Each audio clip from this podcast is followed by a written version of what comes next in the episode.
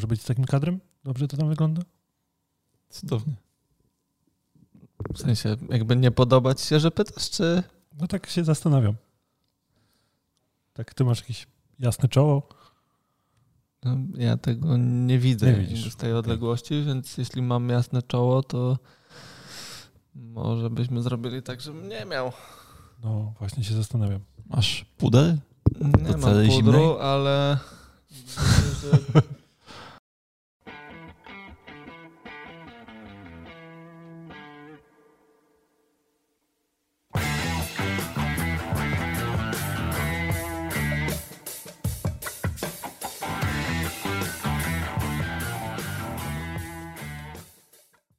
Dzień dobry, fizjopasjonaci. Dzień dobry. Cześć, cześć, cześć. Cześć, cześć, cześć. Witamy Was na 19 odcinku Fizjopaszyn na podsłuchu. Razem ze mną Jakub Durczak, Dzień dobry. Marcel Mieszkalski Witam. i ja się nazywam Dariusz Kowalski. To prawda. Dzisiaj tak bez żadnych specjalnych przydomków. Nic. Tak Dobrze, tak randomowo dzisiaj. Mieliście jakąś ksywę kiedyś? Tak. Jaką? Yy, na przykład Daron. A ty? Ja mam, miałem ksywę myka. Myka. A to stąd ten y, pseudo na Insta. A, no tak, mam mykens, no. Okej. A ty? Ja miałem Durex. Durex. Ale od nazwiska, nie od upodobań i jeszcze kiedyś... Ale To, to na osteopatii to mnie też mówili Durex. Malisz tam z ekipą. Ale to od upodobań. Michała. To co? Malisz czy lemiesz? Lemiesz. Lemiesz. Tak a a propos ksywek. A jeszcze kiedyś się bujałem z takimi ludźmi, którzy wymyślili, że wyglądam jak Denzel i mówili do mnie Denzel. A, no tak, ty miałeś ksywkę Denzel faktycznie. Znam kogoś, kto miał ksywkę Denzel. A, No mnie. Nie, nie, jeszcze kogoś znam, kto miał ksywkę Denzel. Jest, znam dwóch Denzelów. I żaden z nich to Washington, niestety. Mocno zaczynamy dzisiaj. Zachrypało, słuchałem. Takich Denzelów przyszło mi znać. E, moi drodzy, Artur wysłał nam... Przechodzimy do skącika społecznościowego, jakby ktoś nie zauważył. No, ale A, coś. nie, bo a propos sucharów, No, w SC jest taka, taki dział, pani Jadzia wie najlepiej. w sensie w W radiu. Radiu SK. No. Pani Jadzia wie najlepiej. I wczoraj był pierwszy raz żart pani Jadzi, który mnie w jakimś stopniu rozbawił. Ale był on też takim wytłumaczeniem dla mnie jednej rzeczy. Bo pani Jadzia powiedziała, że ziewanie to jest takie wołanie o kawę, tylko bez dźwięku. Mhm. To jest taki niemy krzyk o kawę, tak? Nie my krzykokałem. No dobrze, to Nie nawet wiem śmieszne. czemu, nie wiem No. czemu, ale przypomniało mi się, jak kiedyś byłem nad jeziorem w smażalni ryb i w smażalni była taka kartka przy kasie e, i było napisane uprzedzając Państwa pytania, tak, ryby mają ości, uprzedzając kolejne, nie, nie wiemy czemu, widocznie Bóg tak chciał. To praca, przy, przy pracy z ludźmi trzeba być kreatywnym czasem właśnie. Tak. I rozwiązywać takie problemy, zanim się pojawią. Dokładnie. Ale jak już mówiłem, przechodzimy do kącika społecznościowego i Artur, słuchajcie, przysłał nam zdjęcie z książki dla dzieci, która, w której opisane są właśnie, tak, jest opisywana komunikacja śledzi, o której mówiliśmy tam dwa odcinki temu, czy trzy. No. I Ostatnio moim dzieciom właśnie opowiadałem o tym, bo byliśmy w takim parku wielorybów, czy jakoś tak to się nazywało. I e, tak, i właśnie opowiadałem córce, że śledzie do siebie co Bardzo na to? Bardzo ją to bawiło. Chyba To- myślała, że ją, znaczy, myślę, że bawi. myślała, że ją wkręcam. Nie, nie wiem, czy do końca zaakceptowała ten fakt. okej, to musisz jej pokazać tę książkę, bo myślę, że wtedy uwierzy i po polsku zostało to przetłumaczone jako powtarzalne, raptowne dźwięki i jak zrobisz y, akronim, dobrze mówię, akronim z Mhm. tego, Tak. to wychodzi PRD, czyli prawie jak pierd. Cudownie. Więc tak, więc dziękujemy Arturze za twój wkład do tego podcastu. Natomiast mój e, e, teść były wojskowy na maksa się zajarał tym, że pomylili e, ławicę śledzi z łodzią podwodną. To jest to historia niecodzienna na pewno. Mm, Dobrze. Niezwykła. Marcel, mam, ja mamy jedno takie pytanie, które nam się zgubiło w ferworze walki, więc y, ty masz A jakieś teraz już, mam, pojęcie, już mamy przytoczyć. jakie to było pytanie. Przepraszam, nie pamiętam, kto był autorem tego pytania. Y, Jeszcze tylko, żeby rozgrzeszyć Marcela z tego, co dzisiaj spędził z 15 minut szukając tego, tego pytania i jednak nie udało nam się go znaleźć, ale że jak Mar- że Marcel ma taką świetną pamięć, to właśnie, właśnie, właśnie je przedstawi. Moje spektrum autyzmu, które zarzuca mi zawsze Jakub Durczak, nie zadziałało tym zarzucam, ja razem. to po prostu stwierdzam. Nie? Okej. E, No dobrze, słuchajcie. Dostaliśmy takie pytanie, mm, w którym był to mężczyzna, natomiast nie pamiętam imienia. Pytanie dotyczyło mm, tego, jak oceniamy naszą skuteczność gabinetową i czy mamy takie dni albo okresy, w których ta skuteczność jest gorsza, a potem przychodzi moment, gdzie jakby lepiej nam się pracuje, efekty są e, też zdecydowanie lepsze, mimo że z założenia robimy jakby tą samą pracę. I od czego byśmy uzależnili to, jak ta skuteczność w naszym gabinecie wygląda faktycznie? Kogo chcesz wywołać do odpowiedzi na to pytanie i dlaczego Mm. Kubę? Ja mam, nie, ja, ja zacznę tym razem. Skoro nie ja pytam, to ja zacznę. E, tylko mam pytanie do pytania. Co to znaczy, jak oceniamy swoją skuteczność? W sensie, na jakiej podstawie ją oceniamy? Czy No nie no, myślę, że tak subiektywnie, nie? Nie tutaj oceniając to jakimiś, wiesz, y, no nie używasz żadnych mierzalnych no, parametrów to w chodzi, swoim nie? gabinecie, To, to, to, więc myślę, że jako miarę skuteczności możemy tutaj przyjąć mm, jakby No poprawę, mm, nie wiem, funkcji y, pacjenta, poprawę, mm, jeśli chodzi Okej. o jakieś Dlatego, tam, dlatego chciałem rozwinąć ten temat, bo e, pytanie, czy oce- oceniamy, tę skuteczno, oceniamy skuteczność na podstawie tego, czy pacjent się poprawił, czy nie, co może Mhm. być czasami niezależne od nas, No dokładnie. czy oceniamy skuteczność na podstawie swojej wykonanej roboty, czy ja ją wykonałem dobrze, w sensie, czy mam narzędzia, żeby to sprawdzić. I to są, w sumie moglibyśmy zrobić kiedyś z tego cały odcinek, jak tak teraz się nad tym zastanawiam. Natomiast ym, jeszcze wtrącę taką anegdotkę. Kiedyś usłyszałem, że efekt placebo powoduje skuteczność na poziomie około 70% u pacjentów. To ja słyszałem, że 50. 50, okej. Mhm. No więc w każdym razie dużo. Więc jeżeli ktoś ma taką skuteczność poniżej, to można się zastanowić, czy nie szkodzi czasem. Ale, ale ja jeszcze słyszałem ciekawą też y, zależność, że pacjent podczas pierwszej wizyty według badań oczekuje od nas około 30% poprawy. Nie? Więc, Też to słyszę. więc jeśli dobrze trafisz z placebo na pierwszej wizycie, no to już zrobiłeś skuteczną Natomiast terapię. mam trochę problem z efektem placebo, w sensie takim, że jeżeli my pracujemy y, z większością naszych pacjentów na ich subiektywnych odczuciach, Mhm. to jak określić efekt placebo? Nie no, generalnie efekt placebo to jest co? realny efekt, który się dzieje w ciele, zmienia fizjologię jakby człowieka, nie? To nie chodzi o to, że jemu się wydaje, że jest lepiej. No tak, no bo jakby nigdy mu się nie wydaje, no bo zmienia się jego subiektywne odczucie. No to Więc można by to jest- podciągnąć pod wydaje się akurat, ale, ale chodzi mi o to, że poza tym, że pacjent się czuje lepiej, są jakby mierzalne efekty efektu placebo. O to mi chodzi. W sensie mierzalne zmiany Mierzalne pod zmiany. wpływem Tak. efektu placebo. Nie? No okej. Dobra, ale zagmatwaliśmy się w tym wszystkim. Jakbym oceniał swoją skuteczność? Nie wiem. Wiem, znaczy z perspektywy tego, czy się pacjentowi poprawia, czy nie, to nie jest do końca, to bardzo dziwnie zabrzmi, to nie jest do końca rzecz, która mnie interesuje.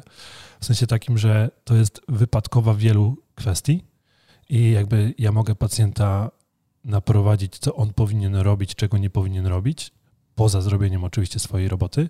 Natomiast to, to, to jest duża składowa część, czy on się zastosuje do tych zaleceń, czy nie. Więc ocenianie swojej skuteczności na podstawie tego, czy pacjentowi się poprawiły objawy, moim zdaniem nie jest najlepszą oceną skuteczności naszej pracy, jeśli mówimy o takiej manualnej pracy. Natomiast jeśli chodzi o ocenę mojej właśnie manualnej pracy, to e, jakby oceniając to na podstawie zmian wzorca napięciowego u pacjenta, jestem w stanie powiedzieć, że udaje mi się to zrobić w jakimś tam procencie.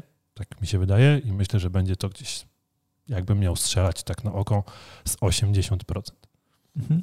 Myślę, że tej osobie, która zadała nam to pytanie, chodzi też bardzo mocno o to, że każdy z nas ma takie okresy w e, gabinecie, że mm, no, idzie nam lepiej lub idzie nam gorzej. Nie? I teraz od czego to jest zależne i czy w miarę poszerzania wiedzy, umiejętności, w miarę zdobywania doświadczeń, czy takie okresy, czy ta sinusoida jest jakby mniej chwiejna, nie? Czy, czy mamy już Mhm. na pewnym poziomie bardziej stałe efekty, niezależnie od tego, co się, nie wiem, dzieje w naszym życiu, niezależnie od tego, jacy pacjenci do nas trafiają.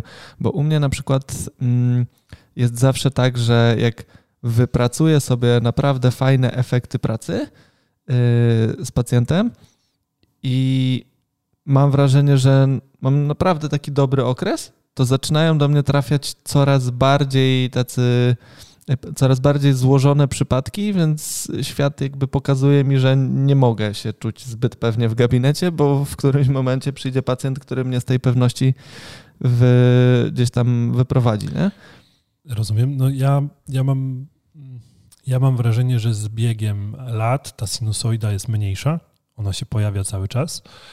Yy, A dla mnie takim największym czynnikiem tego, czy, yy, czy mam wysoką, powiedzmy, skuteczność w gabinecie, czy niską, jest z reguły to, co się dzieje u mnie w życiu prywatnym, nie? Jeżeli, jeżeli nie jestem w stanie się odciąć i skoncentrować na tu i teraz na pacjencie, to wtedy rzeczywiście ta terapia nie wygląda najlepiej. Natomiast jeżeli jestem, to jest to zdecydowanie łatwiejsza, łatwiejsza praca. No właśnie chciałem powiedzieć, że I jeszcze, jeszcze y, górki natomiast zaliczam zawsze po szkoleniach nowych. To zawsze są górki, a potem sinusoidalnie dużym dołkiem wraca do stałego poziomu. E, no właśnie chciałem powiedzieć, że nie wiem, czy ja oceniam swoją skuteczność. W sensie takim na pewno oceniam jakby mm, to, o czym mówiłeś, czyli moje jakby zaangażowanie i moje skupienie. Mhm. Bo jakby zakładam, że jakby w terapii nie ma liniowości, nie? Jeżeli ja komuś, nie wiem, wyrównałem miednicę na jednej terapii, to nie zakładam, że ona będzie równa później, a jeżeli nie jest równa na kolejnej terapii, to nie zakładam koniecznie, że e, to wróciło do stanu pierwotnego, tylko może po prostu znowu zmieniło swój stan pod wpływem różnych czynników, o których nie mogę wiedzieć, no bo nie śledzę mojego pacjenta między wi- wizytami. Myślę, że może się okazać, że ta miednica jest ponownie nierówna, a mimo to objawy pacjenta są zupełnie inne niż... Na przykład, to jest kolejny case, nie? Więc myślę, że ciężko jest ocenić swoją skuteczność, natomiast to, co możemy zrobić, to trochę tak jak e, z, z palpacją, nie? Że ciężko jest, jakby jedyne, co możesz skalibrować, to siebie. Mhm. Czyli możesz jakby zawsze robić to w ten sam sposób i myślę, że naszą skuteczność możemy oceniać na podstawie właśnie tego, czy jesteśmy skupieni i zaangażowani, czy nie.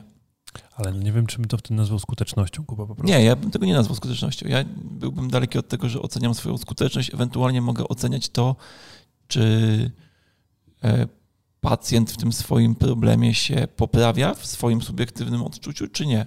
I Mhm. czy ten kierunek, w którym on jakby ze mną idzie, jest zadowalający, czy nie jest zadowalający, bo jeśli nie jest zadowalający, no to mu sugeruję, mu, że bo jakby albo on jakby nie wchodzi w proces, który ja mu proponuję, no bo nie chce dokonać zmian, które ja mu proponuję. E, ostatnio miałem taką ciężką rozmowę z pacjentką, która ja jej dałem pewne dosyć jakby proste zalecenia, jeżeli chodzi o zmianę w, w jedzeniu. No i mieliśmy taką dłuższą rozmowę, bo pani powiedziała, że jak je tak, jak jej powiedziałem, to czuje się zdecydowanie lepiej, tylko że ona by chciała jeść tak, jak jadła kiedyś. Ale wtedy czuje się gorzej. No i mówię, no to jakby wie pani, no jakby pani trochę chce zjeść rybka, ciastko i mieć ciastko, nie? Jakby tak się niekoniecznie da, nie? Więc yy, no, ale tak, są faktycznie takie, znaczy uważam, że mam całkiem dobrą umiejętność yy, wchodzenia w jakiś taki stan um, jakby umysłu, tak? No skupienia, zaangażowania, no. Stan zaangażowania, skupienia na tym, co akurat w tym momencie robię i potrafię się w miarę szybko przełączać. Natomiast no, oczywiście, że zdarzają się dni, kiedy to przełączanie jest trudniejsze. Eee, no ale to myślę, że to jest taka praca na lata, nie? Ja, ja myślę, że ten proces e, przebiega niezależnie od naszego doświadczenia zawsze tak samo, tylko budując to doświadczenie, trochę inaczej do tego z czasem podchodzimy. Nie? Czyli im jesteśmy młodsi, im jesteśmy bardziej zaangażowani w proces terapii pacjenta, tym bardziej mu chcemy gdzieś tam pomóc na zasadzie takiej, że ten pacjent, wiecie, pierwsza wizyta już ma wyjść z poprawą tak, i, tak. i my tak żyjemy każdym tym pacjentem. Natomiast no, nie da się tak przez lata, y, bo mm, no, można samemu mocno się popsuć, jeśli będziemy się tak na 150% angażować w problem każdego pacjenta. Nie, niejednokrotnie miałem gdzieś tam na początku swojej pracy takie sytuacje, że po całym dniu spędzonym w gabinecie wychodziłem z niego z jednym z problemów mojego pacjenta. Najczęściej to był ból pleców i niekoniecznie wynikało to ze słabej mechaniki mojej pracy, tak? tylko z tego, że tak bardzo chciałem, tak bardzo wchodziłem w te problemy, że no, chcąc, nie chcąc, troszkę tych napięć y, i, i emocji, które temu towarzyszą, przepracowywałem później sam. I myślę, że z czasem, jak nabieramy doświadczenia, to troszkę potrafimy się do tego zdystansować. Nie? I to, co mm, jakby w odniesieniu do tej skuteczności, o której tutaj mówicie, mnie zaskakuje na co dzień, to to, że czasem mam taką, takie przemyślenie, że zrobię terapię u pacjenta i mam takie poczucie, ale to była zajebista robota, nie? Jestem królem. Po czym pacjent przechodzi na następną wizytę i no, no, coś tam się poprawiło, jest lepiej, ale jeszcze to, to i to, nie? A czasem mam takie wrażenie, kurczę, tak nie zrobiłem za wiele, nie? Mam taki niedosyt po tej terapii, a pacjent przychodzi na następną wizytę. Super. Mega. Ekstra robota. Dlatego mówiłem, że ciężko jest oceniać skuteczność na podstawie subiektywnych odczuć pacjenta. No, dokładnie. E, ciężko, ciężko jest ocenić skute, naszą skute, skuteczność naszej terapii z uwagi na jakby niewielki procent, jaki ma ona w życiu pacjenta, tak naprawdę, jeśli chodzi o rozkład w czasie, powiedzmy. E, więc uważam, i to na przykład bardzo pomogło, jeżeli chodzi o jakby budowanie mojego, mojej samooceny jako terapeuty, że trzeba sobie znaleźć jakieś narzędzie do zweryfikowania swojej pracy. Jeżeli no. mamy takie narzędzie, to na tej podstawie możemy wiedzieć, czy wykonaliśmy dobrą robotę, czy nie wykonaliśmy. Przynajmniej wiedzieć to może nie, ale podejrzewać, czy wykonaliśmy dobrą robotę, czy nie. Nie, no bo wiesz, to też wszystko zależy od specyfiki naszej pracy i pacjentów, e, z którymi na co dzień pracujemy, bo może być tak, że jeśli wiesz, pracujesz z pacjentem na przykład. Yy nie wiem, starszym albo pooperacyjnym i miarą oceny jest dla ciebie faktycznie mm, taki obiektywny test, w którym na przykład zmierzysz dystans, y, który pacjent przechodzi, nie wiem, bez bólu, tak? Mhm. Albo dystans, który pacjent przechodzi bez chromania, no cokolwiek, tak?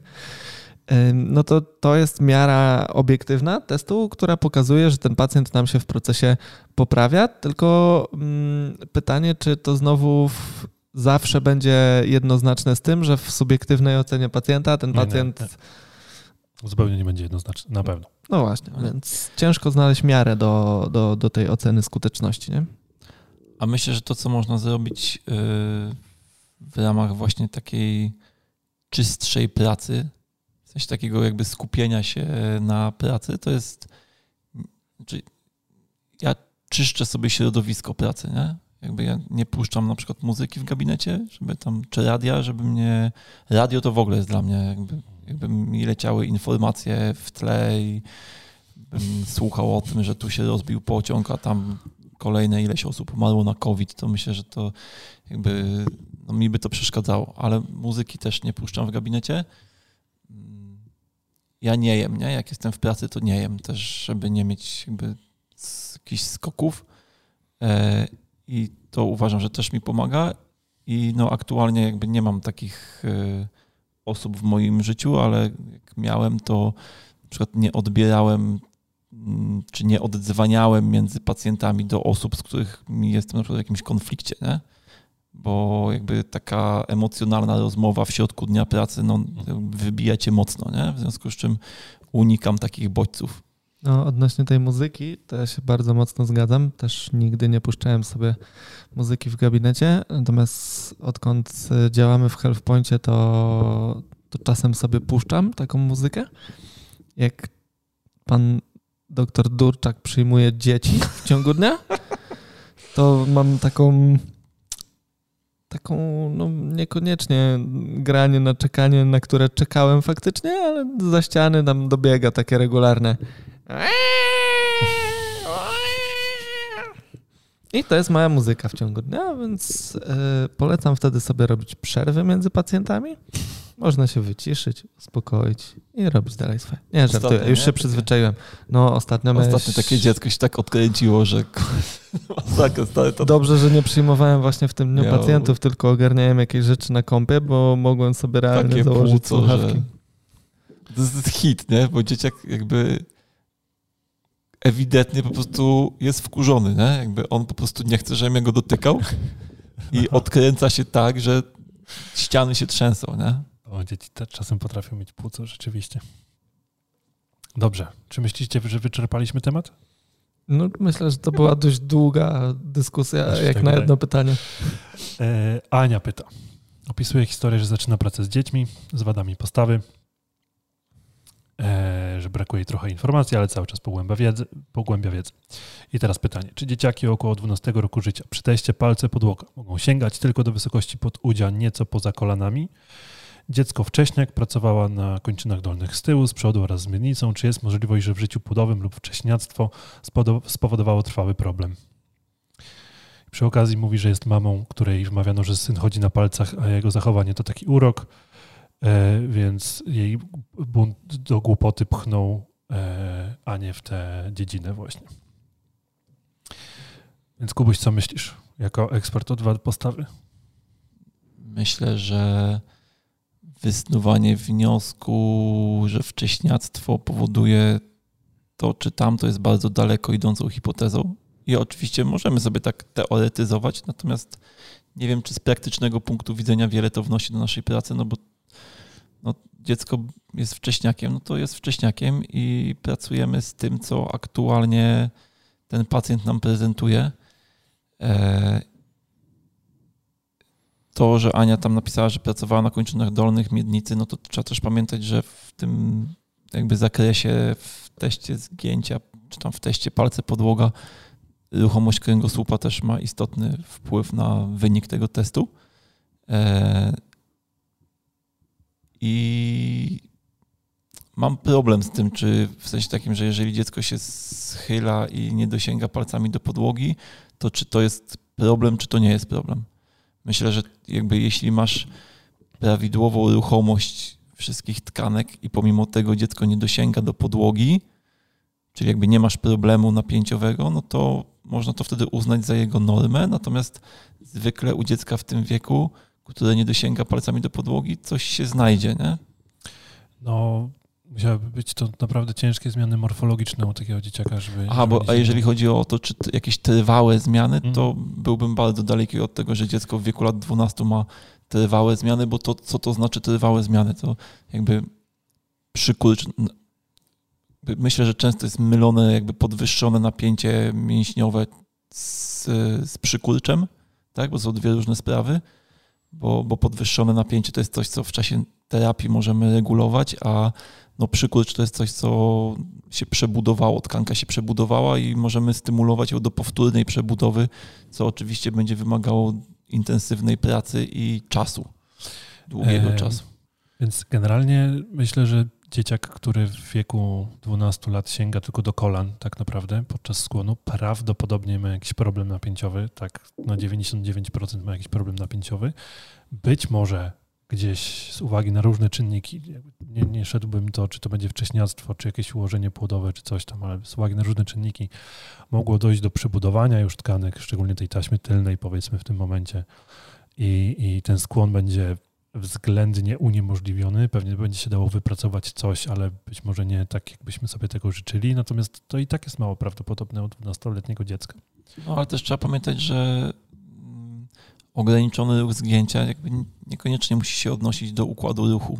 Jakby stricte układu ruchu, tak? To mogą być jakieś wpływy visceralne, mogą być wpływy z jeszcze innych tkanek i ja bym zachęcał do tego, żeby jakiekolwiek problemy pacjenta, również problemy z postawą ciała, rozpatrywać w kategorii objawu. E, ja zawsze powtarzam na szkoleniach moich, że, mm, że skolioza jest takim samym objawem u dziecka, jak na przykład ból u dorosłego. To znaczy, że jest jakiś wzorzec napięciowy i my możemy nie umieć go znaleźć, natomiast on jest.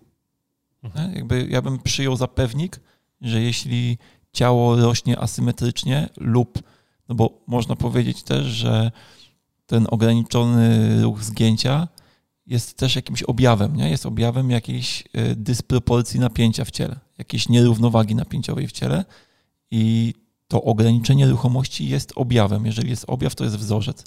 Jeżeli nie umiesz go znaleźć, to możliwe, że jest on w tkankach, z którymi na przykład nie pracujesz. No bo jeżeli ktoś na przykład nie pracuje visceralnie, no to nie będzie w stanie znaleźć wzorca, który jest wzorcem visceralnym. Tak. ja, ja dodam tutaj tylko jedną taką um, kwestię, o której często mówię w różnych materiałach, że my często ograniczenia ruchomości rozpatrujemy z perspektywy strukturalnej, czyli nie osiągam jakiegoś wyniku w teście palce podłoga, bo mam napięty taki mięsień, albo mam przykurczony taki mięsień, albo mam zablokowane stawy y, jakiekolwiek i przyrównujemy to do problemu na poziomie struktury. Natomiast okazuje się w toku później reedukacji tego wzorca, dajmy na to tego zgięcia w teście palce podłoga, że bardzo często to nie jest wcale problem struktury, tylko jest to problem tego, że nasz układ nerwowy z jakiegoś powodu uznał, że głębszy skłon w tym momencie nie jest dla tej osoby czymś yy, pożądanym, tak? Że być może organizm w ten sposób próbuje sobie zmniejszyć ryzyko jakiejś kontuzji, zmniejszyć ryzyko rozwoju jakiejś patologii itd., tak itd. Tak Więc to wcale nie musi być tak, że źródło tej sytuacji znajdziemy na przykład na poziomie taśmy tylnej, którą tak zero-jedynkowo utożsamilibyśmy z ograniczeniem ym, obserwowanym w ruchu zgięcia. Nie? Bo ja na przykład bardzo długo w swoim życiu miałem problem z testem palce podłoga. I też się zastanawiałem, czy powinienem się rozciągać, czy powinienem pracować nad ruchomością, czy co powinienem robić. A koniec końców okazało się, że wystarczyło zmobilizować trochę moją klatkę piersiową, która no nie jest ukształtowana jakoś fantastycznie, biorąc pod uwagę jej lejkowatość. I po odblokowaniu wzorca. Co się śmiejesz? Z lejkowatości. O Jezu, nie, bo jakby obrazy w mojej głowie, nie? Wiecie, jak czasem rozkładają na filmach sushi na jakiejś tam dziewczynie czy chłopaku, który sobie leży. Body nie? sushi, no. Body sushi. No to tak sobie wyobraziłem, że jakby na mieszkalskim zrobić body sushi, to tam w tym jego wgłębieniu można by sos sojowy nie, podać. Fuj. Trzeba by go ogolić wcześniej. No. Dokładnie. Samo sobie pomyślałem. Ale wracając do, do tematu... Po miałem wrażenie, że zrobiło się zbyt poważnie, nie? Jasne. Dobrze, dobrze, taki off-topic.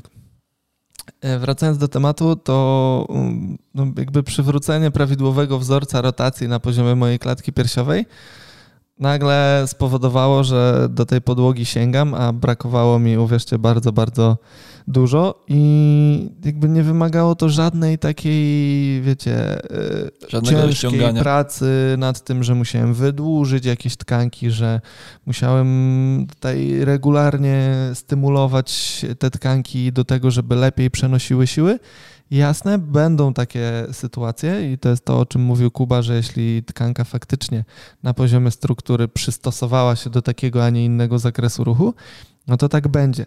Ale spróbujmy znaleźć w środowisku tego pacjenta jakiś czynnik, który stymuluje układ nerwowy tego pacjenta do podejmowania takich, a nie innych decyzji. Tak? Bo to jest to, co my de facto robimy z pacjentami. Niezależnie od tego, czy pracujemy z nimi manualnie, czy ćwiczeniowo, czy na bazie edukacji z tym pacjentem. Tak? Bo jak porozmawiacie z pacjentem, który ma lęk przed wykonaniem zgięcia, i na poziomie rozmowy przekonacie go, że ten lęk jest nieuzasadniony, to nagle się okaże, że pod wpływem rozmowy poprawiliśmy pacjentowi zakres ruchu, nie? bo jego układ nerwowy jakby dostał taki input i w odpowiedzi na ten input wygenerował konkretną odpowiedź. Więc traktujcie ograniczenia ruchomości jako próbę ze strony organizmu, żeby zabezpieczyć pewien obszar, żeby mm, odciążyć pewien obszar. I teraz zadajmy sobie zawsze pytanie, przed czym, nie? Dlaczego organizm to robi? Nie, nie traktujmy tego zawsze z perspektywy struktury. Dziękuję. Bardzo ładnie. 3 plus. Tak. Dobrze, idziemy dalej. Czy kuwa jeszcze coś? No nie, no jakby ja mógłbym to powtarzać w kółko, bo uważam, że jakby to jest jakby clue w ogóle do do zrozumienia tego, co my de facto robimy, nie? że uważam, że no mamy tą tendencję, bo tak jesteśmy uczeni zawsze, że jak, żeby się rzucać na objaw, nie? że jak pacjent ma ograniczone zgięcie, no to będę mu rozciągał tylną taśmę, czy tam rozluźniał i tak dalej. No bo, no bo co innego może. Mhm. A tak naprawdę my nie wiemy, co może ograniczać y, to zgięcie. Jakby jeżeli potraktujesz to ograniczenie, ograniczone zgięcie, czy cokolwiek innego jako objaw, to to cię kieruje na to, zresztą to się ponowuje w to, o czym chcieliśmy też dalej rozmawiać, że jeżeli potraktujesz to jako objaw, no to to cię ustawia w miejscu, w którym musisz zrobić badanie i terapię robić reaktywnie do swojego badania, a nie w odpowiedzi na objaw, który zaprezentował pacjent. Nie? I to jakby ułatwia. Proponuję to rozwinąć w dalszej części. Dobrze. Idziemy dalej, bo trochę tych pytań i komentarzy mamy. E, Michał na przykład przysłał nam maila, że odpowiedzieliśmy na pytanie, którego nie zdążył zadać, więc super. O, Polecamy. Bo tak, polecamy. Ja z miny Michała widziałem, że on chce o to zapytać. Mhm. I... I że będziemy mieć go na sumieniu y, przez te noble, bo, bo zawsze słucha w aucie i boi się, że jakiś wypadek może spowodować. A dzisiaj będzie, a dzisiaj będzie. Masz coś? Gruba, mam, grubaska mam masz? kilka dzisiaj, ale to potem przejdę do tego dlaczego. Patrząc na czas, myślę, że damy ci czas na jednego. E, będzie dobrze. Teraz yy, to też Michał Generalnie chciał podsumować rok z nami. Ale ten sam Michał? Czy? Tak, ten sam Michał. Ten sam Michał. Chciał podziękować, że przybliżyliśmy mu trochę osteopatię i dzięki nam podjął e, decyzję o podjęciu, o podjęciu, podjął decyzję o podjęciu studiów w Akademii Osteopatii. Więc super, cieszymy się bardzo. Klasa. Fajnie, bo jesteśmy dogadani z Akademią, że nam odpala od każdego. O, właśnie to samo chciałem powiedzieć, musimy rachunek wystawić.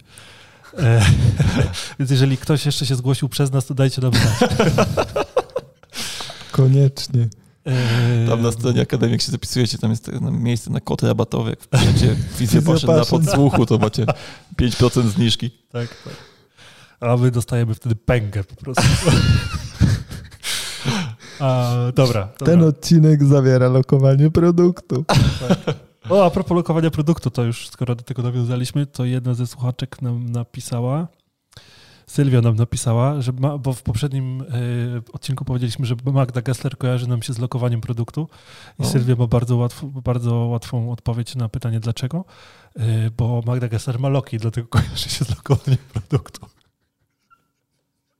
I to jest bardzo proste. Oj, Sylwia, myślę, że wykazałaś się takim poczuciem humoru, że powinniśmy cię zaprosić do podcastu.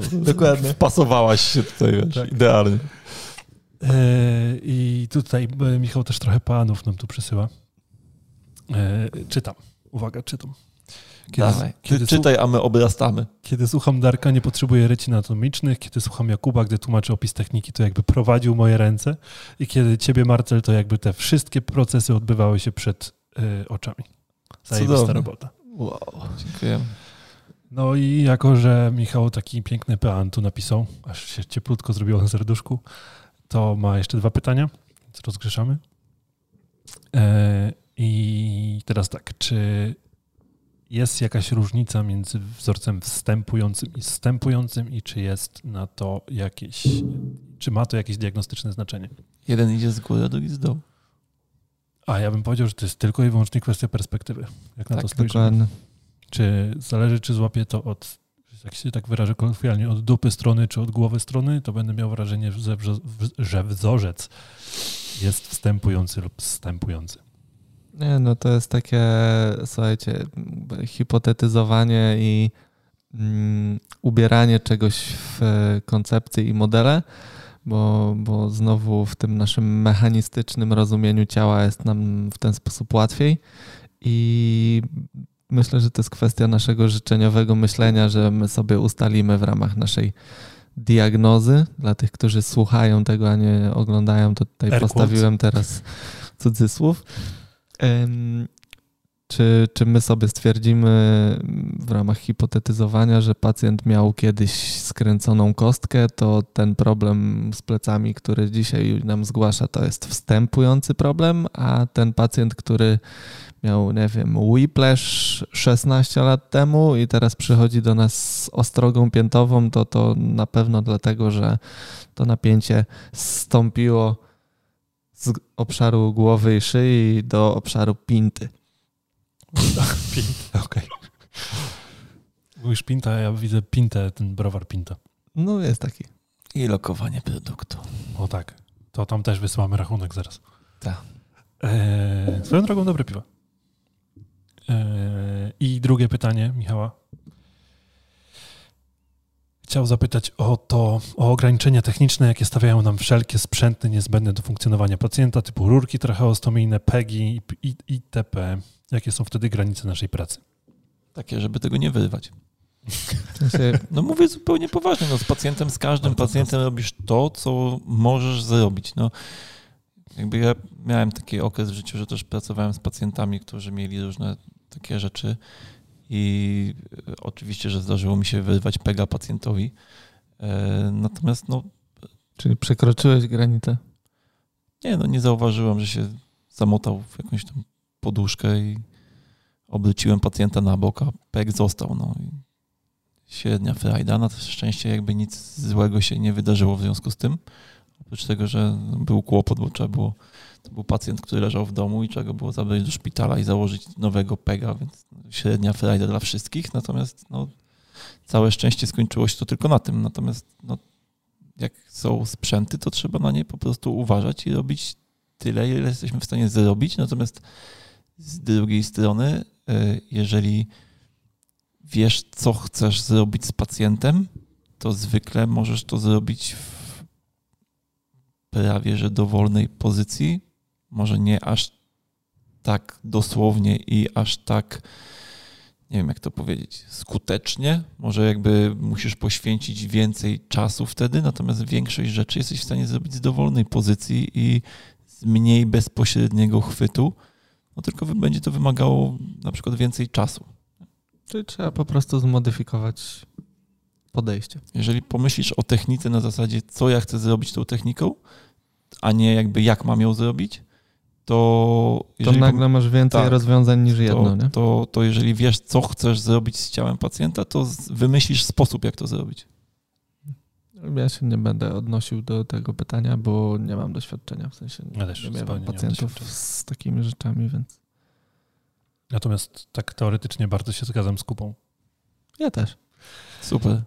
E, Piotrek z kolei dziękuję nam za odpowiedź na 18 odcinku, więc proszę bardzo Piotrku, tobie też przyślemy rachunek. E, Piotr Piotr z kolei to ile? ile po ile my mamy te odpowiedzi? Jeszcze nie ustaliliśmy. E, Piotr Piotr z kolei e, w szesnastym odcinku a propos używanych narzędzi mówi, że korzysta z narzędzi z kursu IASTM. Czy ktoś wie, co to jest za kurs IASTM? Tak. Co to jest za kurs? Jak powiedziałeś używanych narzędzi, to myślałem, że w sensie, że starych, nie? Że po kimś. Nie no. Dostajesz używane narzędzia. Zapłacisz. E, no tam masz po prostu jakieś... No to jest kurs terapii narzędziowej, nie? Masz tam okay. Noże i inne. Nie znam fachowych nazw, przepraszam, y, tych urządzeń. W każdym razie. A to są takie podobne do tych radkowych narzędzi? Czy? Wiesz co, trochę takie bardziej fancy, nie? Nie takie, że jakbyś y, wyciągnął z warsztatu samochodowego przed chwilą, chociaż radkowe narzędzia też już mocno ewoluowały. Ale no tamte, wiesz, mają jeszcze odpowiednio dobudowaną taką nazwijmy to łatkę, może nie marketingową, ale wizerunkową. O. Okay, okay, no i masz tam zestaw, jakby taką skrzyneczkę, jest taki dłuższy nożyk, krótszy nożyk, jakieś pewnie tam takie bardziej specyficzne pod konkretne Jeden do obszary warzyw, ciała. drugi do krojenia ryb. Dobrze, dobrze. Nie, nie, jakby ja się śmieję, bo nie wiem, co to jest tak naprawdę. Generalnie nie śmieję się z terapii narzędziowej, żeby nie było. No, dokładnie. Um, no dobra. i co z tym ISTM-em? I po prostu nie, Piotr po prostu chciał tak nam chciał się dać znać. podzielić, tak. A, no, okej. Prosiliśmy, żeby się podzielił, więc... To daj znać Piotr w kolejnym komentarzu, jak efekty tej pracy z wykorzystaniem tych narzędzi i u jakich pacjentów ci się to sprawdza fajnie, a u jakich może niekoniecznie. Może to będzie też e, dla naszych słuchaczy i dla nas też em, jakaś ciekawa lekcja i przytoczymy na pewno w kolejnym odcinku. E, użytkownik Nesunas, chyba tak to powinienem przeczytać, zrobił dość długi komentarz na YouTubie, e, więc przytoczę go w całości. Przez trzy miesiące miałem mega ciężki okres w życiu przez sprawy osobiste. Przez pierwszy miesiąc jakoś się dało pracować, ale podczas drugiego całkowicie zmieniło się moje podejście do pacjentów. Nie potrafiłem się zaangażować w terapię, problemy pacjentów, koncentracja była na zerowym poziomie, a praca była na zasadzie byle do końca. Krótko mówiąc, pracowałem na siłę, bo trzeba za coś żyć. Wyniki z tych terapii jakieś były, ale zdecydowanie gorsze niż normalnie, co też mnie jeszcze bardziej dołowało. Po tych dwóch miesiącach musiałem zrobić sobie przerwy, bo czułem kompletne wypalenie. Może mieliście tak kiedyś i teraz pytanie, co wy byście zrobili w takiej sytuacji? Ciężko jest zamknąć gabinet i zostawić pacjentów, żeby zająć się sobą i swoimi sprawami. Pracowanie na niskiej wydajności też wydaje się nie fair w stosunku do pacjenta. Ciężko znaleźć tu jakiś złoty środek. Poz- Pozdrowienia i podziękowania za świetną robotę. Kurczę, to jest ciężki temat, nie? No myślę, że y, tutaj Ale ty użytkownik... tak czasem to robisz, tak? nie? Czy- Że się, że się wypinasz.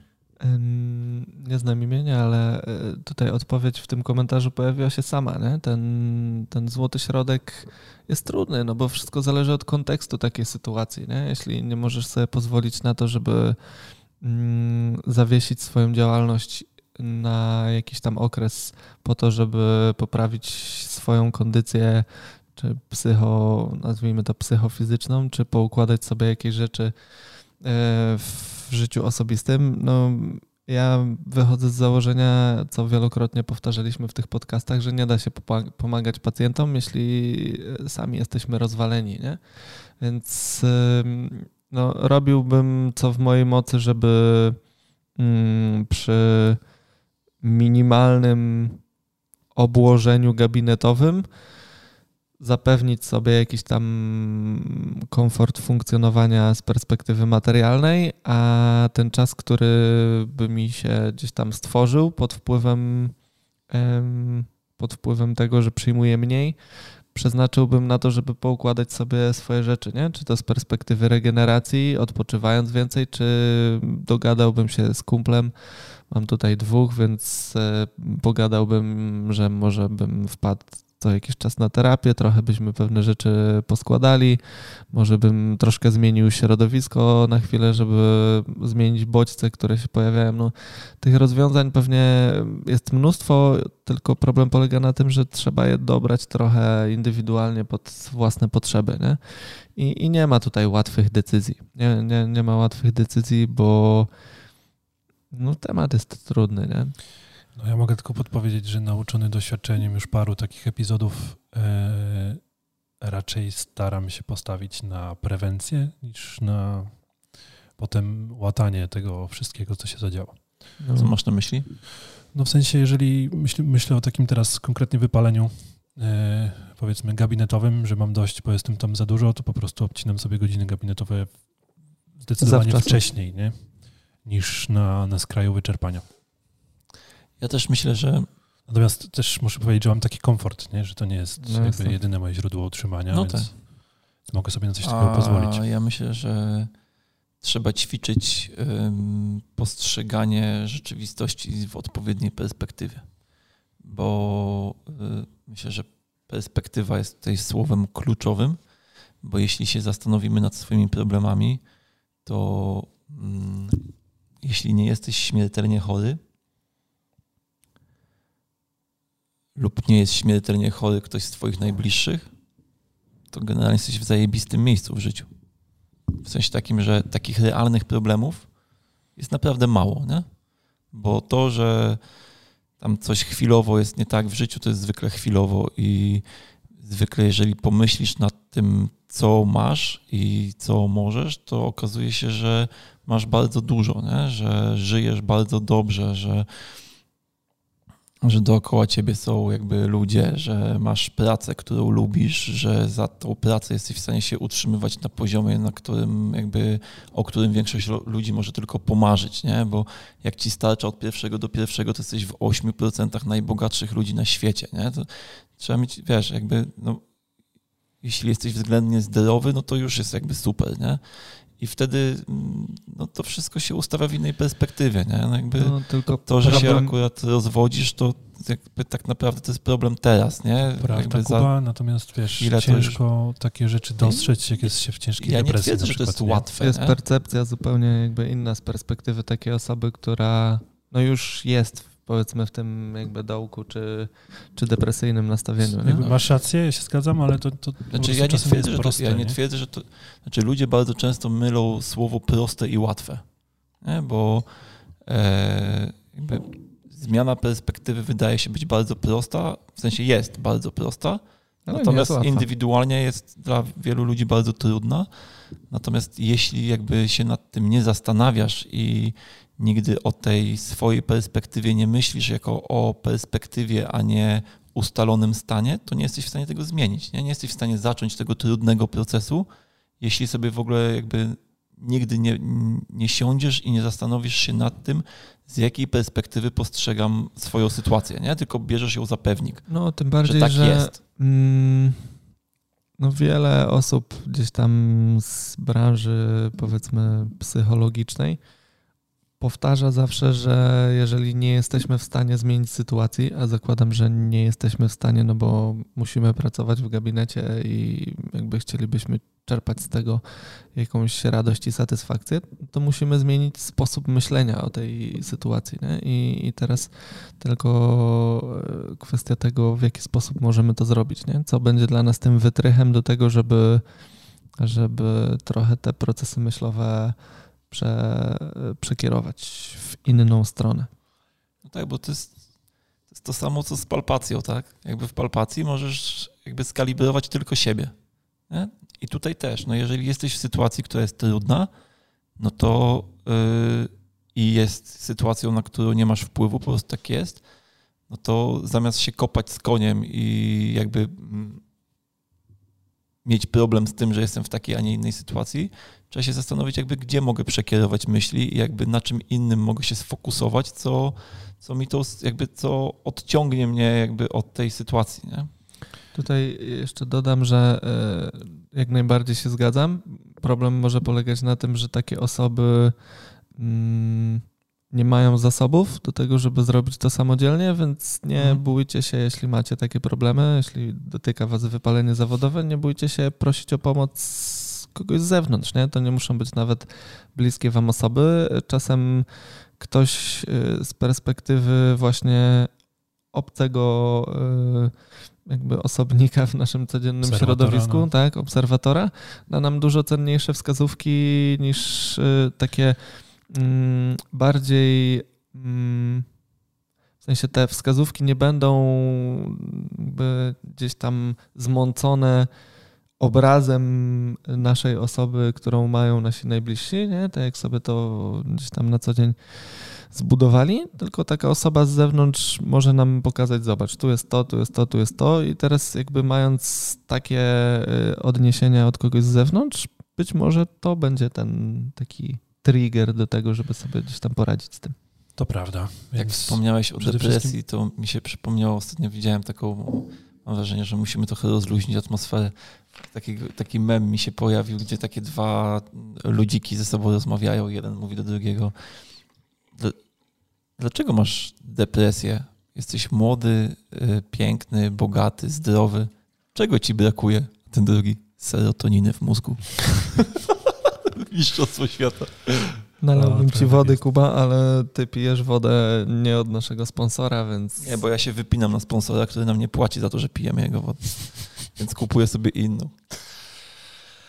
Licząc, że ten sponsor ci zapłaci. A ja jeszcze tylko tak, taką klamrą chciałbym zamknąć to Dawaj pytanie klamrę. poprzednie, że takim dobrym pierwszym krokiem jest porozmawianie z bliskimi, drugim, drugim dobrym krokiem jest porozmawianie z ludźmi w zawodzie, a trzecim dobrym krokiem jest porozmawianie ze specjalistą. Zrobiłbym to tak. w takiej kolejności. No, dokładnie. A wiem, że jest ciężko, bywałem też w takich momentach, więc... No, ja również. Jak chcecie czasem porozmawiać i skorzystać z kroku numer dwa, który tutaj Darek stoczył, to można do nas napisać Tak. e, i, i spróbujemy jakoś tam wspomóc jakąś radą. Możemy polecić jakiś numer rapowy, w którym mówią, będzie dobrze dzieciak, bo z reguły koniec, koniec, koniec końców jest dobrze. Tak, jakieś usłyszałem taką, takie mądre zdanie, że e, jeśli jesteś w słabym miejscu w życiu, to to oznacza tylko tyle, że to jest okres przejściowy. E, to teraz mi się skojarzył obrazek. Bardzo mnie kiedyś urzekł. E, był taki człowiek, z, zamiast głowy miał kość Rubika. Mhm. Kostkę. E, tak, kostkę, kość Rubika, kostkę Rubika. Taką niepoukładaną zupełnie. No.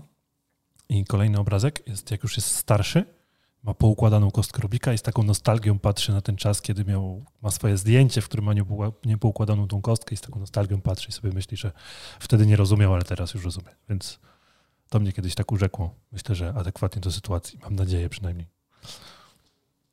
Ja y, też mam taki postulat, że myślę, że bo mamy sporo młodych słuchaczy, nie? Mhm. że y, młodym ludziom się wydaje, że jakby powinni sobie poukładać życie, jak mają 25 lat. To jest kompletny nonsens. Jest, jest trochę taki To jest e, kompletny nonsens. To- nie? Środowiskowy pamiętam, miałem, pressure. miałem 25 albo 6 lat i miałem taką rozmowę z moim ojcem, którego serdecznie pozdrawiam i właśnie... e, Twój ojciec nas słucha, nie? i, To my też pozdrawiamy. Dokładnie. I mówię mu, że kurczę, tato, myślałem, Złożyłeś że jak życzenia będę na miał... dzień tak, złożyłem wczoraj. Że kurczę, tato, myślałem, że jak będę miał 26 lat, to wiesz, to już poukładane życie, życie, żona, dzieci, dom i tak dalej, nie? I zadałem mu pytanie, że jakby kiedy on miał takie wrażenie, że mu się życie poukładało. Mówi, że on do tej pory nie ma takiego wrażenia wcale, nie? Tak, bo ludzie mają jakieś absurdalne założenia, że wiesz, Że, trzydziestka się zbliża, Jezu, a ja jeszcze, nie wiem, mam niepoukładane życie, nie? Prawda. Czy to jest dalej podcast do fizjoterapii? tak. To jest już self-help taki dział. Dokładnie. Otwieramy y, kącik psychologiczny w naszym podcaście. Tak, chyba tak. Chyba tak trzeba będzie zrobić. Kącik wsparcia. Dobra, to powiedzcie coś śmiesznego, bo zaraz będzie smutna informacja. Jezu, smutna? Będzie coś Nie. śmiesznego, jakiś suchar szybki? Nie, chyba nie mam słuchalków. Ja nie umiem tak na zawołanie. Wstydzisz się. M- moje żarty są dobrze przemyślane. Błagam. Mówię. Lata pracy poświęcone nad tymi żartami. Dobra, no to przechodzimy do tej smutnej wiadomości. Otóż, moi drodzy słuchacze, 19 odcinek, który dzisiaj słuchamy, będzie odcinkiem, który zakończa nasz pierwszy sezon Wizja Passion na podsłuchu. Jeszcze nie kończymy tego odcinka, ale tak nie chciałem kończyć taką smutną nutą, więc w środku o tym opowiemy. Ale zaraz będą i knoble, więc zaraz będzie podbicie, spokojnie. Sinus, sinusoi, sinusoida jak wszędzie. Więc zakończamy pierwszy sezon. Z uwagi na okres wakacyjny będzie nam ciężko e, się spotykać regularnie i nagrywać podcast. Wrócimy do Was na pewno we wrześniu, myślę. Tak. Chyba jeszcze nie podamy konkretnej daty, kiedy to będzie, ale, e, ale na pewno będzie to wrzesień. Bardzo Wam dziękujemy za, że tak licznie słuchaliście tego pierwszego sezonu, właściwie wszystkich odcinków praktycznie. Nie ma żadnego odcinka, który nie słuchałby się słabo. Jest kilka odcinków, które słuchają się świetnie. E, I myślę, że jako taką małą pracę domową dla Was mamy takie małe zadanie, że jeśli podobał Wam się ten podcast i, myśli, i macie kogoś znajomego, kto jeszcze o nas nie słyszał, a myślicie, że skorzystałby na, na, na słuchaniu tego podcastu, to podeślijcie link po prostu. Podzielcie się. Dokładnie. Myślę, że ten okres dwóch miesięcy, jak się nie będziemy słyszeć, będzie też takim dobrym czasem na to, żeby nadrobić ewentualne zaległości, więc jeśli nie przesłuchaliście wszystkich odcinków, y, to no, odpalajcie nas gdzieś tam na Zanzibarach, Meksykach. Dalej i, próbujemy, pamiętajcie, słuchaczy ze wszystkich kontynentów świata, więc Dokładnie. Jakby ktoś był taka- w Australii, koniecznie. w Australii już mamy, w Tak? Ameryce Południowej i w Afryce. Te tak. dwa, no i e, Antarktyda. Jakby no. ktoś był tak miły, wybrał się na jakieś safari na Antarktydę i tam odpalił podcast, żeby to się zaświeciło, że tam ktoś odpalił, to, To będziemy wygrywami. to my tak, to wyślemy koszulkę. Winner, winner, chicken dinner.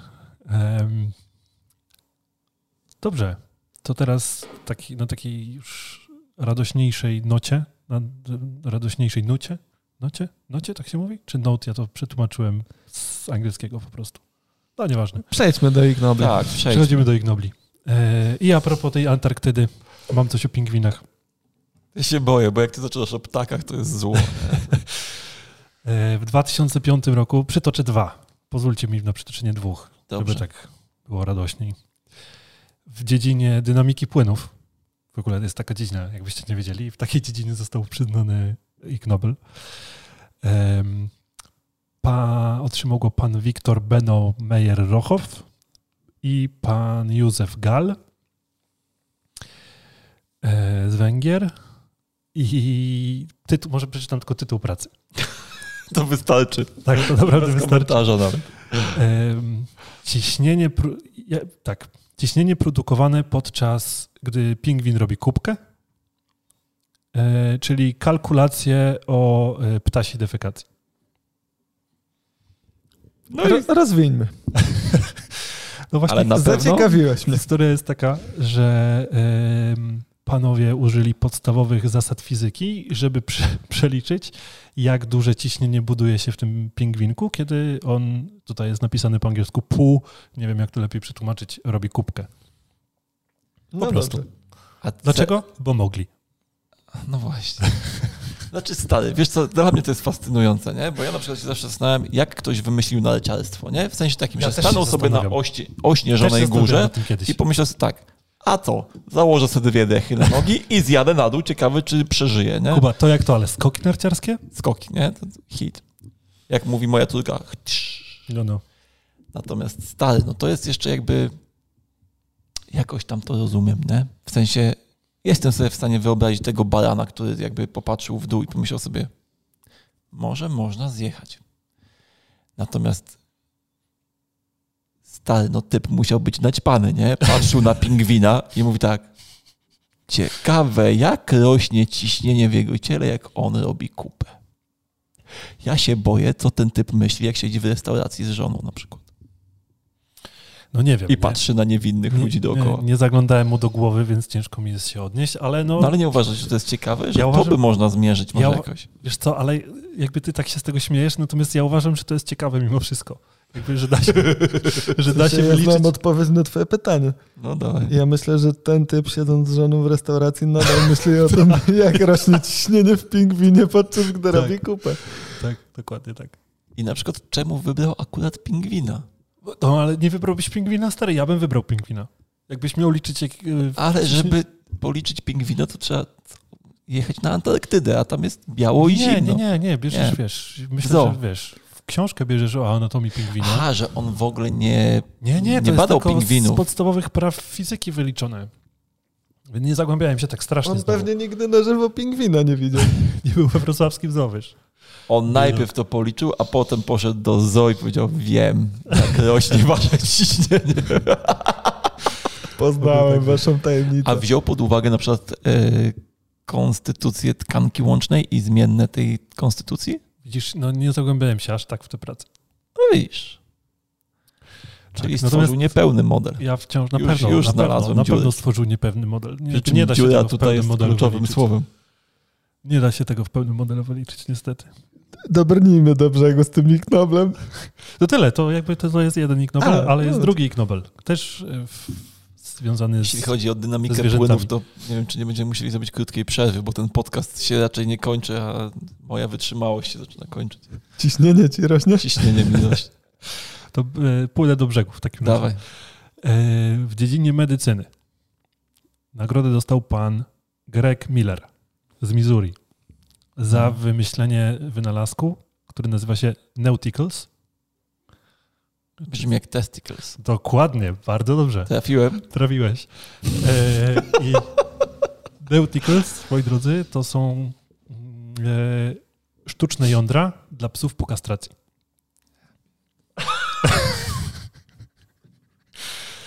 Więc e, czekaj, i teraz muszę tylko znaleźć. Ale co, fragment. żeby im nie było przykro, że nic im się nie majta, czy... Muszę tylko znaleźć fragment z patentu. Dajcie mi sekundę. Ja mam jednego psa po kastracji. Zrobił No takie i małe widzisz, dla I Jorków? nie, I nie jest ci głupio, że, że nie wszczepiłeś mu Nauticli? Szczerze, w ogóle. W ogóle nie myślisz o uczuciach swojego psa. No nie, no tutaj jeżeli chodzi o wytłumaczenie tego w patencie, to pan tam poszedł y, po takiej linii, że właścicielom psów może być ciężko z tym, że musieli tak okaleczyć swojego psa, dlatego żeby tak jak patrzą w tamtym kierunku, nie, nie przypominało im to cały czas o, tym, o tej decyzji, którą, której musieli dokonać. Okej, okay, czyli podejmujemy dwie decyzje za psa. Obie dla naszej wygody, tak? tak. Pierwsza, żeby nam nie zrobił tutaj. Yy... jest bardzo dużo takich głosów, właśnie, że jest to bardzo mało, mm, jak to się mówi, mało etyczny tak, zagraniem, żeby przeszczepić psu sztuczne jądra dla, dla tego, żeby... Dla własnej, tak. dla zabicia to znaczy, wyrzutów sumienia? Mm, my tu tak czasem sobie rozmawiamy o tak zwanych problemach ludzi pierwszego świata, nie? Tak, tak totalnie. Tak, może nie na podcaście, ale tak w naszych prywatnych rozmowach. I ja nie wiem, czy tutaj nie dobrnęliśmy do jakiegoś ekstremum, nie? że stary, no no naprawdę trzeba, jakby to, to, to jest właśnie ta perspektywa, nie? Chłop musi mieć mało problemów w życiu, żeby się zająć takim zajął się oczywiście. tym, nie? Tak mi się wydaje. Oczywiście, oczywiście. No ale to tylko pokazuje, jak generalnie dobrze mamy w życiu, że możemy się w ogóle, że jest ktoś, kto się zastanawia nad, nad takimi problemami. Czy jest tam gdzieś statystyka, ile psów nie. na świecie nosi ten ale, nie, ale Neuticus? no, ja bym chciał wiedzieć Kim Kardashian w swoim programie wszczepiła tam są właśnie Nauticle. Ja bym chciał wiedzieć tylko jedną rzecz, czy gość na tym zarobił, bo jeśli on to robi zarobkowo, to ja rozumiem, nie? Ludzie różne rzeczy robią dla pieniędzy. Natomiast jeśli on to robi tak po prostu dla fanu... Pro publico bono. Pro publico bono, aczkolwiek nie wiem, czy to jest bono, to... Nie, no ja myślę, że on robił na tym gruby hajs, bo mechanizm, który tu wykorzystał jest typowym mechanizmem, który ma zagrać na emocjach ludzi, którzy czują się źle z tym, że okaleczyli swoje psy, nie? Więc teraz... Nie no, umówmy się, jeżeli Kim Kardashian to wszczepiła swojemu psu, to to musi być dobry pomysł. Musi być dobry pomysł. Znaczy nie, to musi być dochodowy pomysł. Tak, tak, tak, macie rację. Dobra, to ten kącik zamykamy. Przed nami jeszcze tylko jeden kącik, więc Martel... Jaki mamy kącik hit, dzisiaj? Hitnij tam play, a ja ci zaraz powiem, jaki mamy kącik.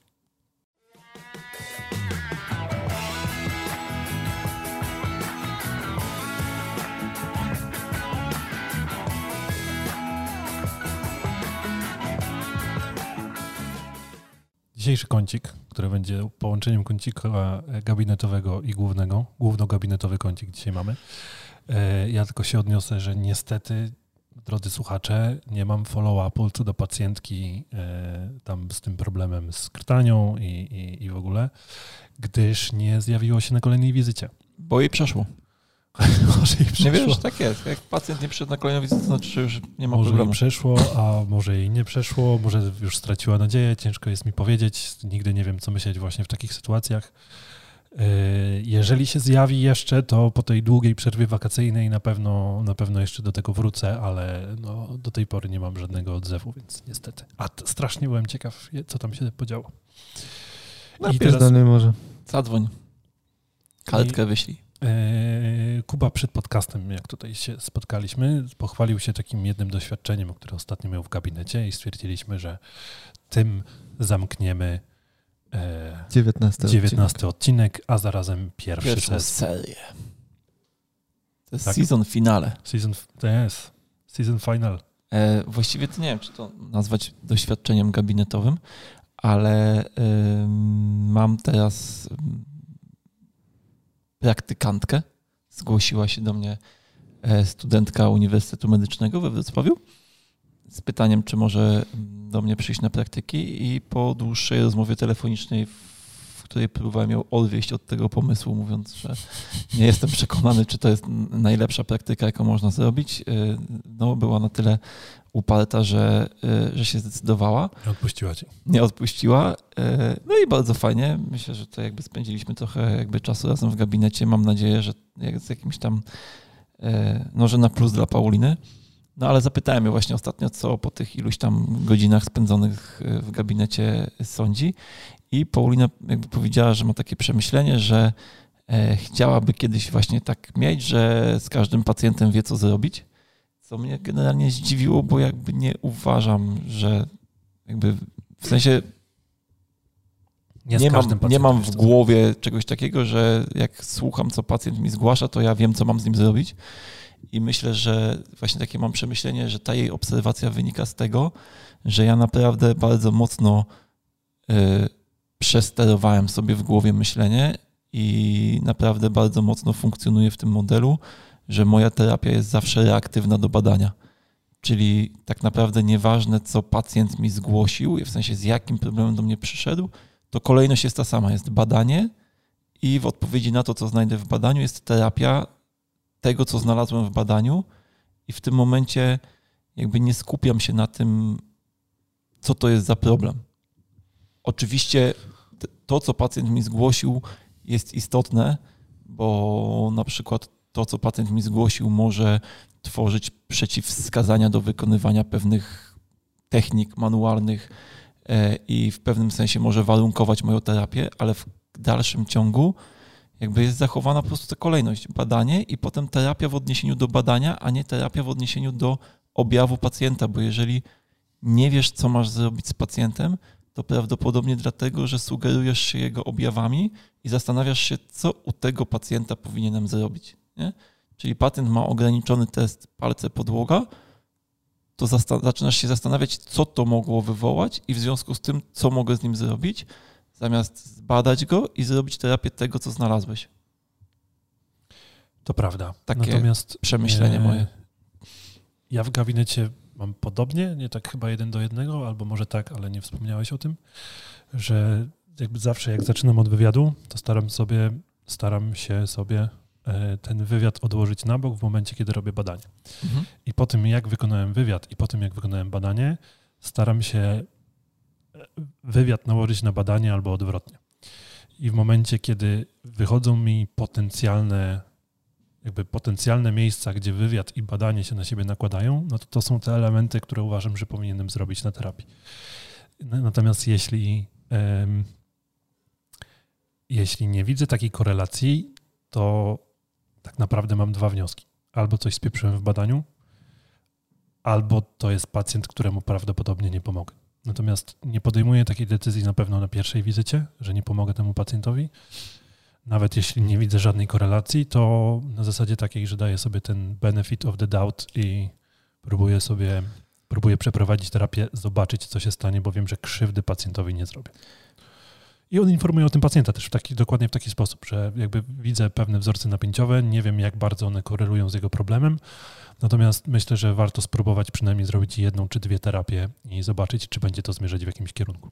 Musimy też pamiętać, że jeśli masz objaw i potem znajdziesz sobie, co tam znajdziesz w badaniu i zrobisz terapię tego, co znalazłeś w badaniu i okazuje się, że objaw się zmienił, to na bazie anatomii i fizjologii zawsze przeprowadzisz y, jakąś ścieżkę między tym, co znalazłeś w badaniu, a objawem. W sensie, jeśli nie potrafisz przeprowadzić takiej ścieżki, no to y, widocznie nie rozumiesz jakichś procesów fizjologicznych albo brakuje ci wiedzy anatomicznej. Natomiast w tą stronę ścieżkę zawsze można przeprowadzić. E, I myślę, że jakby to jest bardzo istotne, żeby odwrócić ten kierunek myślenia, żeby nie było na zasadzie mam objaw, więc prawdopodobnie on jest wywołany tym, więc zrobię terapię tego, tylko żeby zobaczyć mam objaw, mam jakiś wzorzec napięciowy, zrobię terapię tego wzorca i zobaczę, jak zachowa się objaw. I dopiero na podstawie zachowania objawu wysnuję wnioski. Czyli wnioski Czyli są na końcu, a nie na początku. Nie stawiamy diagnozy na bazie objawu pacjenta, tylko stawiamy diagnozę czy hipotezę diagnostyczną na bazie przeprowadzonej terapii. tak? Czyli A konkretnie nawet na, na, naprawdę nawet nie krok dalej, na, bo pamiętam, że Ja bym przez, jeszcze tylko bym doprecyzował, że stawiasz diagnozę nawet nie na podstawie tego, co zrobiłeś w terapii, tylko na podstawie reakcji pacjenta na tak, tą tak, twoją tak. terapię. E, Wydaje mi się, że to jest krok dalej, o czym teraz mówimy, niż to, co ja usłyszałem na swoich studiach fizjoterapeutycznych. Że to było na zasadzie zbieramy wywiad, nie stawiamy wtedy jeszcze diagnozy, ale robimy badanie i w tym momencie stawiamy diagnozę. Natomiast e, Za wcześnie. jeśli, no właśnie, to jest za wcześnie, nie? Bo, bo możemy postawić jakąś hipotezę, nad czym się zastanawiać, co, co, co może powodować takie, takie, a nie inne problemy, a następnie jakby terapią i wynikiem terapii możemy sobie potwierdzić lub zaprzeczyć e, postawienie tej konkretnej hipotezy. Nie? Tak, no ja zresztą tak mówię pacjentom, bo pacjenci często chcieliby usłyszeć na pierwszej wizycie jakąś diagnozę i chcieliby też, e, żebyś nadał jakieś ramy tej terapii, nie? żebyś powiedział, Mhm. że nie wiem, spotkamy się jeszcze trzy razy i tak. Ja zawsze e, robię tak, że, mm, że mówię pacjentowi o tym, co znalazłem i odnoszę się do rzeczy, które są dla pacjenta łatwe do zrozumienia. E, czyli zwykle o jakichś dużych rzeczach anatomicznych typu asymetria miednicy, takie rzeczy, które dla pacjenta są jakby jasne, do, do, łatwe do przyswojenia. I mówię, że dla mnie jakby korelacja między objawem a tym, co znalazłem jest taka i taka, tak? że jak jest tak, no to to mogło się tak zachowywać.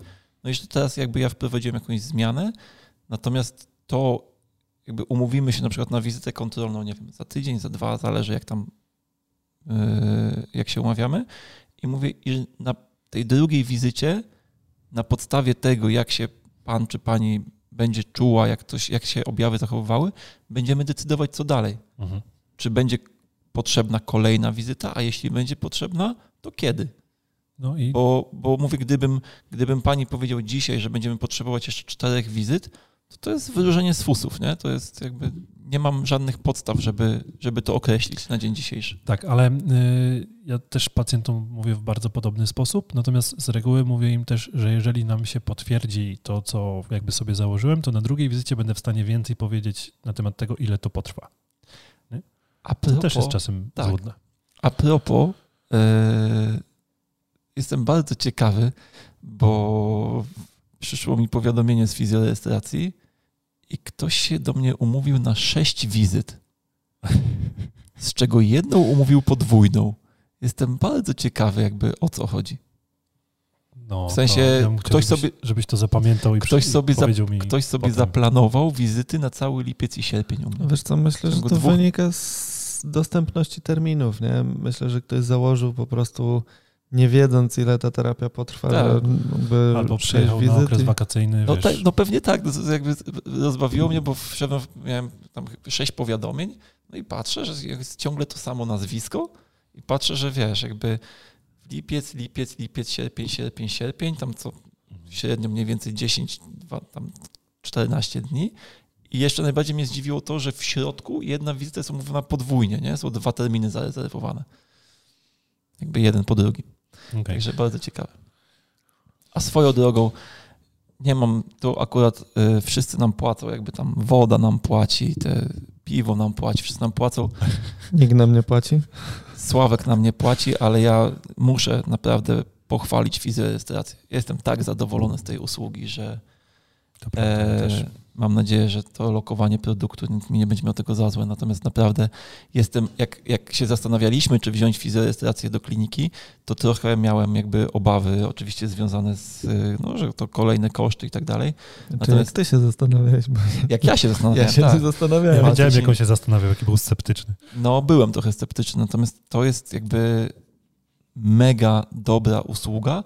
Mało tego, ja to policzyłem bardzo szybko, że biorąc pod uwagę, ile dziewczyny zapełniają mi okienek, które no, w naturalny sposób powstają, to ja, ja na tym zarabiam. W sensie nie byłbym w stanie jakby przyjąć tylu pacjentów, ile przyjmuję, bez, Bez kogoś, kto tym Bez zarządza. kogoś, kto tym zarządza. zarządzać. No jak sam zarządzałem, to miałem sporo okienek, a teraz nie mam ich prawie w ogóle. Nie? Także chwalę, chwalę i wszystkim polecam. Poza tym przy twoim obłożeniu pacjentów ty cały czas wisiałeś na telefonie, więc Tak, No, to To było jest- strasznie denerwujące. Rozmowa z tobą była strasznie denerwująca. Co chwila telefon, telefon, telefon, telefon.